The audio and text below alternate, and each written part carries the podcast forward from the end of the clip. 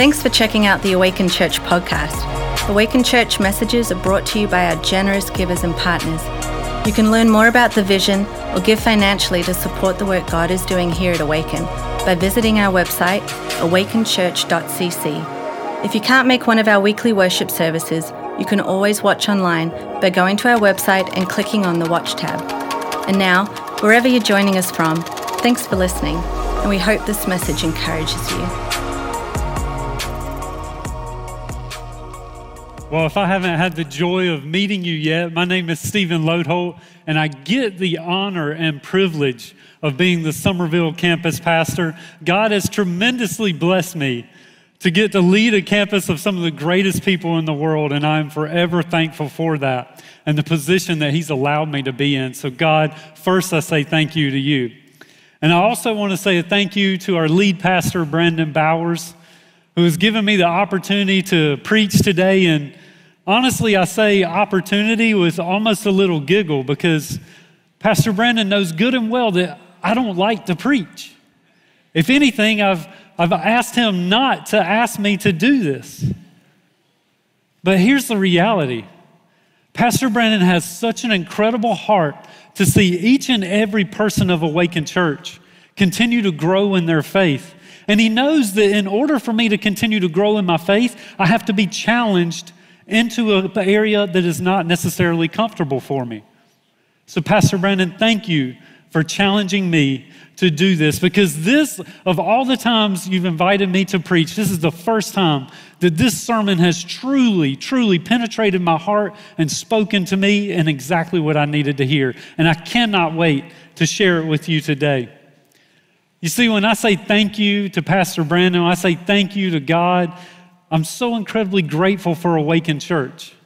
And I can say that because at Awaken Church, I came into the doors of Awaken Church for the first time completely opposed to the idea of a God, living a rebellious lifestyle, angry at myself, angry at who I was, angry at the world I lived in. And at Awaken Church, I was led to understand who Jesus Christ is, his love for me, and I was saved at Awaken Church, baptized at Awaken Church, married at Awaken Church, had my children at Awaken Church, and now serve on ministry at Awaken Church. I'm incredibly thankful for what God has done in and through my life, getting to be a part of this incredible church. But I have a, a confession to make with you. I said uh, I don't necessarily like to get up here and preach, and, and I want to be honest with you about the reason why. You see, having only been a Christian for a little over five years, it's the one area that the enemy just starts to pick in my thoughts, starts to let me know, how dare you? Who do you think you are to bring God's word before people who have lived their whole life being obedient following Jesus? And I start to get insecure about standing up here and, and the mantle and what it means to be able to bring God's word before His people when I'm only an infant in belief in years myself. But here's the great beauty of that. I also understand that from being saved to being on staff at Awaken Church, that journey has had a lot of lessons that I believe we all can learn from. You see, because the greatest lessons I learned were through some of the hardest hardships that I faced growing as a Christian. It leads me to to an example that I want to use. See, at our Summerville campus, we've got this incredible man named Elliot. Now, Elliot, if you're from Summerville, I know looking at your screen, you're nodding. Yes, we love Elliot. We love Amanda and their family. Now, Elliot, as you can see from the picture, Elliot is not a small man. Elliot is muscles on muscles on muscles. Elliot probably has muscles that other human bodies don't even have. He's got so many muscles. He had to increase the amount of muscles he has. But in talking with Elliot and the incredible discipline it takes for him to be at that level physically, he's had to dedicate hours upon hours of even losing sleep to be at the gym. He's had to have a very strict regiment to his diet.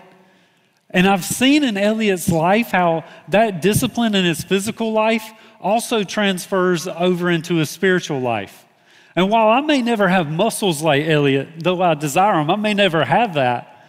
There's definitely some good lessons to learn about the disciplines and what we need to experience as the church to be able to grow in our faith. Because, see, if you understand anything about the human body, then you understand that in order for a muscle to grow like that, you first have to tear it down.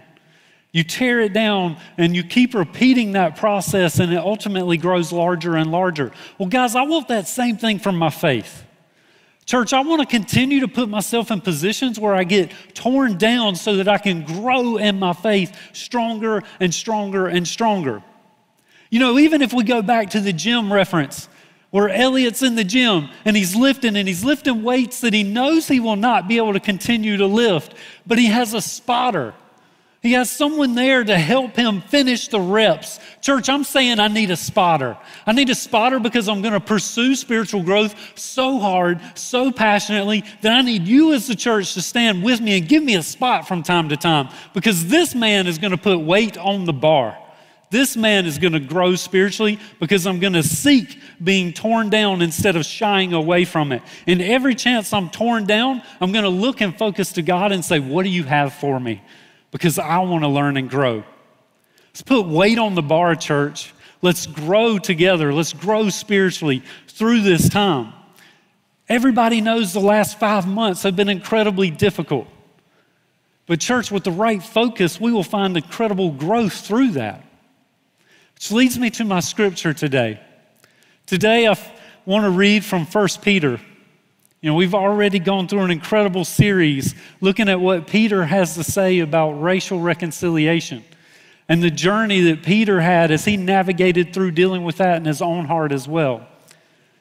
And so, as we look in 1 Peter, Peter's still addressing issues, and this time not necessarily about race, but about difficulties that the church is facing. So, I open up to 1 Peter, we're going to be in 1 Peter chapter 1 I'm going to read through verses 3 to 9. Praise be to God and Father of our Lord Jesus Christ. In his great mercy, he has given us new birth into a living hope through the resurrection of Jesus Christ from the dead, and into an inheritance that can never perish, spoil, or fade this inheritance is kept in heaven for you, who through faith are shielded by God's power until the coming of the salvation that is ready to be revealed in the last time.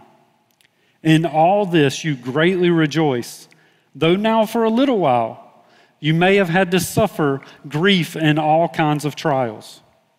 These have come so that the proven genuineness of your faith of greater worth than gold, which perishes even though refined by fire, may result in praise, glory, and honor when Jesus Christ is revealed.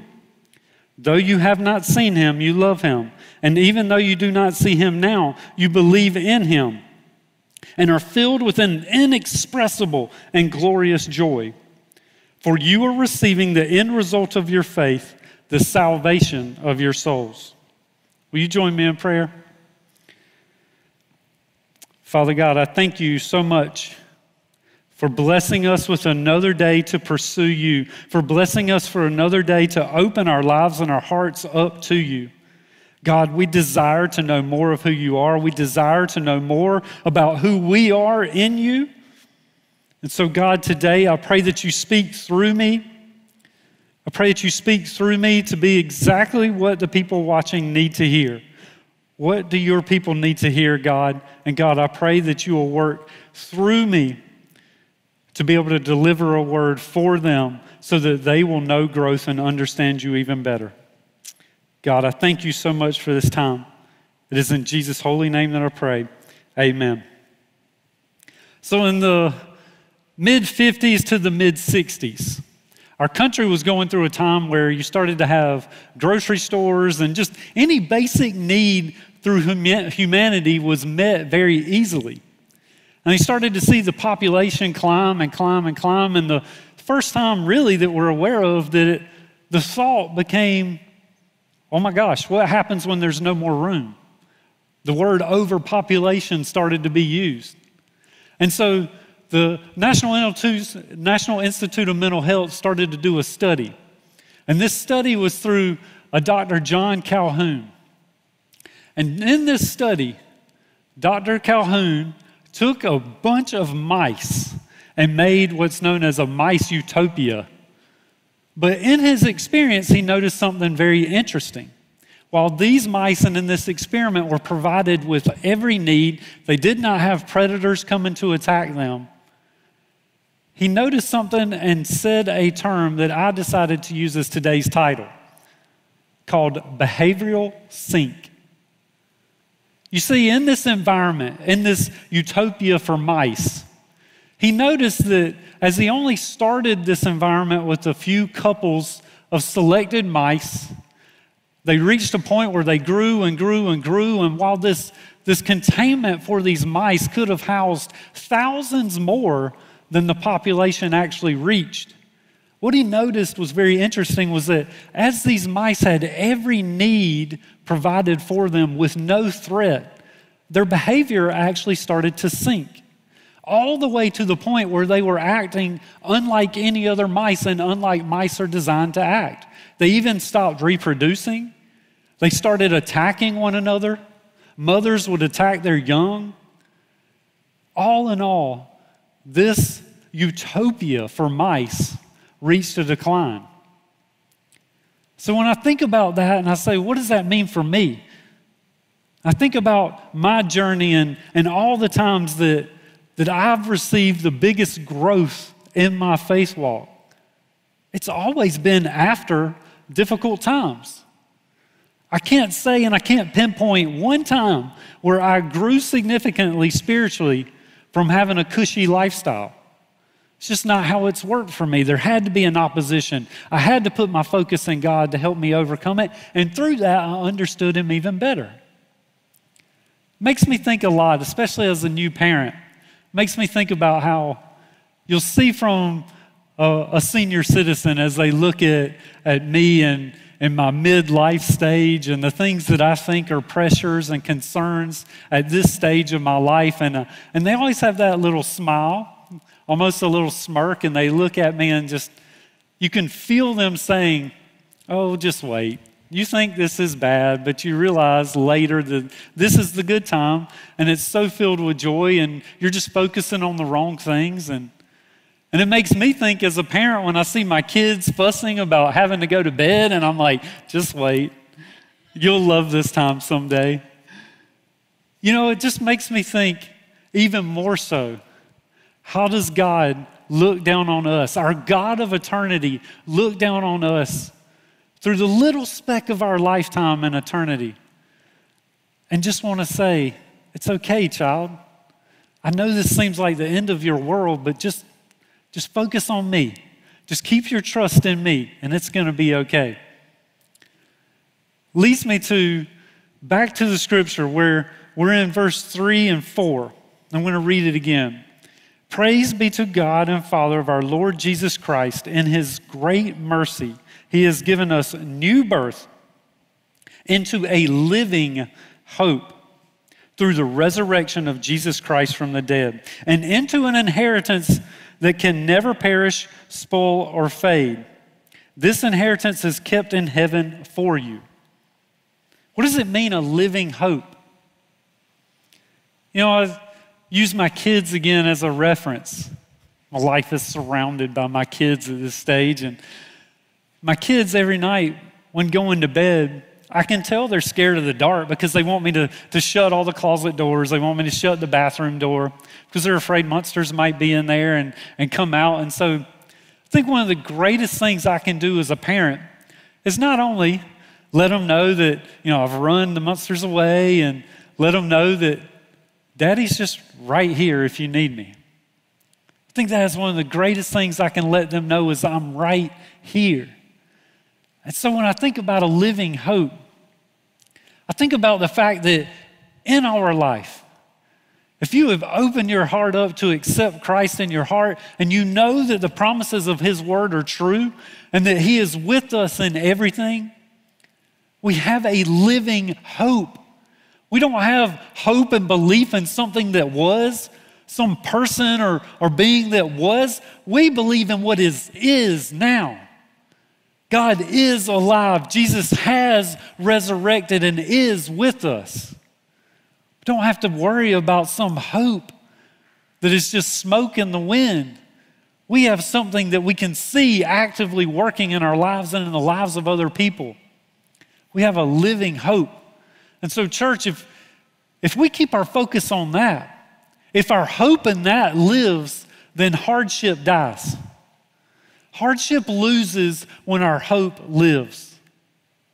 It can't sustain because our hope is looking ahead. You know, I look back at scripture all through the Old Testament, all through the New Testament. I see incredible stories of people continuously hitting hardship. And that hardship continues to lose as long as they have their focus on promises from God. We would do well to learn from that. We would do well to model our own lives after that. We would do well to support one another in that as a church. No matter what we're facing in the world around us, we have a hope that lives for eternity. We have a hope that has given us incredibly good promises, that is with us, that loves us no matter what we're facing, no matter what we're thinking and feeling. It is in our weakness that we can hope in Him even more. You know, there's a big difference between hope and anxiety. You know, both both are thinking about a possible future outcome.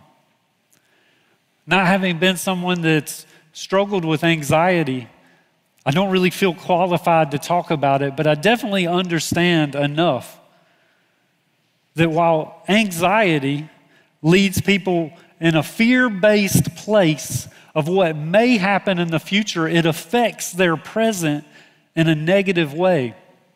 On the flip side of that, on the flip side of that, if we have hope about the future outcome, it transforms our present reality into understanding that there is something greater than what we're currently experiencing. Hope versus anxiety. They both look to the future. We have to choose which one. And that's not easy. I understand that that's not easy. It's not just something that we say, well, I'm, I know this is the most difficult thing I've ever experienced in my life, and I'm just going to choose to hope. Even though I'm battling being incredibly anxious in this situation, I'm going to choose hope. We have to grow in our trust in God to be able to understand how to choose hope versus being crippled by anxiety. And to do that, we have to understand how we grow to get there. That leads me to my second point that there is a purpose to purifying. You see, as we jump back in, in verses 7 and 8, I'll read them here. These have come, this is right after talking about kinds of trials. These have come so that the proven genuineness of your faith, of greater worth than gold, which perishes even though refined by fire, may result in praise, glory, and honor when Jesus Christ is revealed. Though you have not seen him, you love him. And even though you do not see him now, you believe in him and are filled with an inexpressible and glorious joy. You see, while the scripture here talks about being refined by fire, having been very blessed to get to be a welder and fabricator for more than half of my life, I understand a lot about what it means to be refined by fire. One of the greatest joys for me of being a welder fabricator is that I get to take some very dangerous equipment and use it on a daily basis. And so, to help this example, I wanted to use some of that equipment today. And you know what? Wives out there, I want you to know I do believe God's given me a great word for today, but this particular part's not necessarily from God. It may very well be from your husband. You see, men, we need to risk life and limb to get certain satisfactions and joys. So to be able to turn this thing on and have a large fire right here that could cause damage, brings me a lot of joy. But when I tie it back to the sermon and I think about being refined by fire, this is half inch steel, and I don't have the muscles of Elliot, so I can't simply bend this on my own. There are certain metals, like gold that was referenced in the scripture, and even this steel, there are certain metals that require heat to be able to be shaped and refined into what the person holding it wants it to look like. You know, one of my favorite things about the finer metals like gold and silver is you refine those to get all the imperfections out of it. And as the person that's holding it and shaping that fine metal keeps it under the heat, that person keeps those finer metals under the heat until they can see their own reflection. Because at that point, at that point, the person that's holding the metal in his hands can see himself in it. He knows that all the imperfections are removed, all the impurities are removed out of that metal. But you might be watching today and you're not really comparing your life to the softness and the delicacy and just the sweet nature of some of the finer metals like gold or silver. You might be watching today and you're more like the hardened steel. You know, I want to let you know that there are times when God's trying to shape you that He's going to put a little heat in your life. He's going to allow a little heat in your life so that He can mold and bend you into what He wants to see. You know, and it may be difficult at times for you to be going through that. But really, what He desires is for you to keep your focus on Him so that He can heat and shape a part of your life and allow that area to cool and then move on to the next part and He can heat and shape that part of your life. Because if we're talking about eternity, then we need to understand that being shaped and created to look like the image that our Creator wants us to be is of greater importance than anything else that we're going through. You see, I want to be like Jonathan in 1 Samuel. Jonathan knows there's an enemy out there on the other side of the battlefield.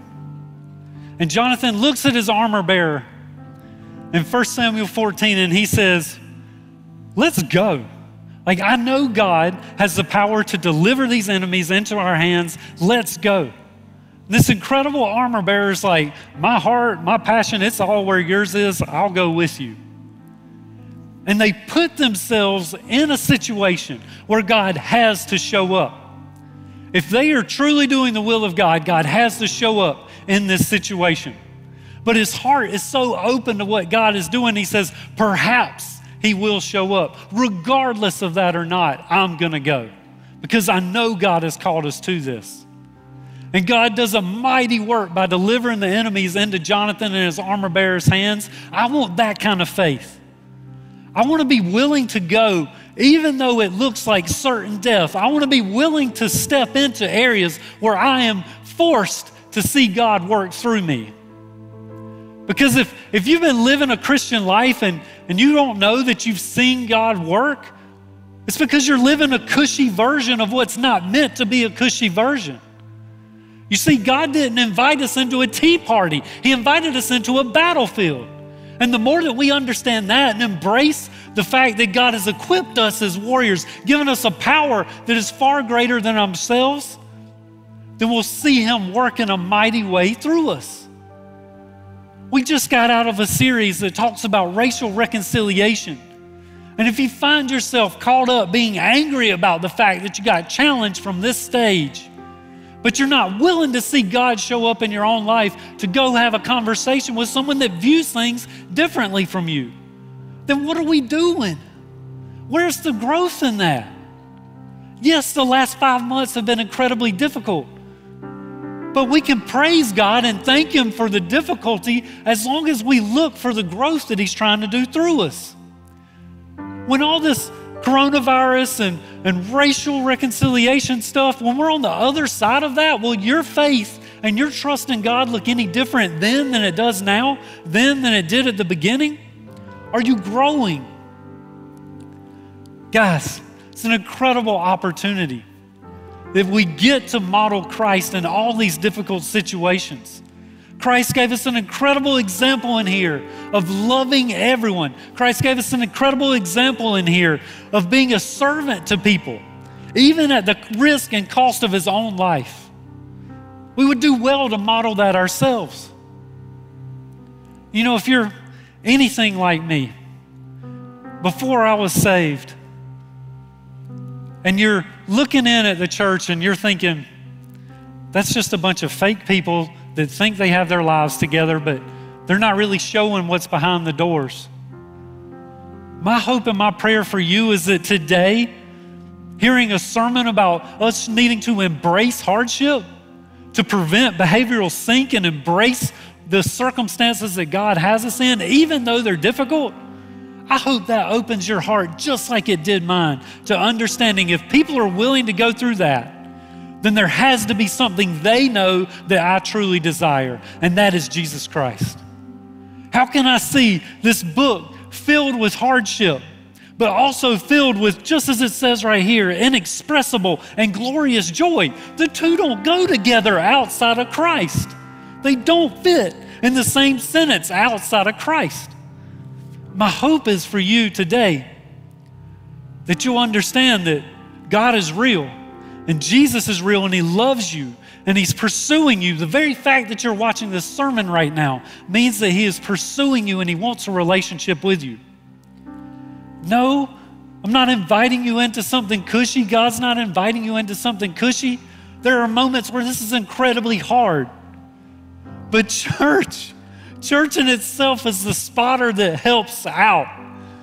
Church, I'm ready to put weight on the bar. I'm ready to grow in my faith. I'm ready to grow and seeing how much not only God will work through me, but through each of us as we open our lives up to being used by Him into the community around us. We should be leading the way. Through all adversity, we should be leading the way and filled with an inexpressible and glorious joy because we have hope we have an eternal hope in a living Savior. And if this is the first time you're hearing about Jesus today and the hope of an eternal Savior, you are just a text away from having somebody walk through that with you. You're a text away from being embraced in a church that wants to help you grow in your faith and understanding of God. Just as I said, our lead pastor never will let off the gas on that. He models it so incredibly well for us. It's available for you. So great knowing there's a purpose and a hope beyond what we're currently facing. Will you pray with me, church? Father God, I thank you so much for today. And God, I thank you for the honor and privilege of getting to bring your word God, there's not a moment that I've ever spent in your word that something didn't happen. It's called a living word for a reason. And God, I thank you for the incredible work of what happens when I just read your word. When I read your word out loud, I hear you speak. God, I thank you for providing that for us, for guidance. And, and God, for the people watching today, God, I pray that we seek you in every situation we're in. God, I pray that as a church, we will not shy away from any kind of hardship, but God, we will embrace it with a joy filled heart, knowing that you are refining us, you're shaping us to look more like you. And for God, for, for the person that's watching today that doesn't yet know you, hasn't yet opened their heart to you, I pray that this very subject will be a catalyst in their lives that'll lead them to understanding that while everything around them may be falling apart, just as we sang, God, in the hymn to you, it is well with my soul. Everything else could be falling apart, but it is well with my soul, God. Put a burning on their heart to know you and to understand that greater. It is in Jesus' holy name that I pray. Amen.